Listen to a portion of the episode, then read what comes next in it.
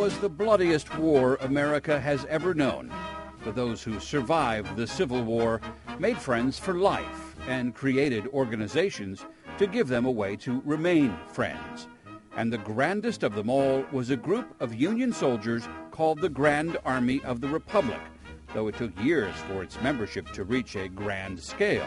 It wasn't until uh, the veterans aged a little bit and maybe got a little nostalgic or something uh, that numbers really took off. By 1890, the GAR had 400,000 members across the U.S., which gave it tremendous political power to fight for veterans' causes.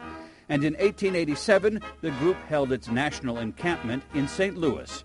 A spectacular but temporary arch was built at 12th and Olive to welcome them, though the weather did not. Poured down rain through the whole thing. Um, these guys, you know, pitched tents and, and camped out in the rain for three days. In recent years, there have been attempts to keep the organization alive, holding encampments for the descendants of the original members.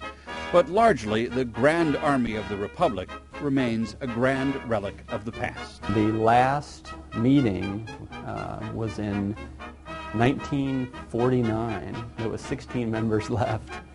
And the last uh, official member died in 1956. He was 109 years old. The GAR, with its system of local posts and commanders, became the model for groups like the VFW and the American Legion. And in 1868, it was the GAR that first set aside the last day in May as a day of remembrance, or as we now call it, Memorial Day.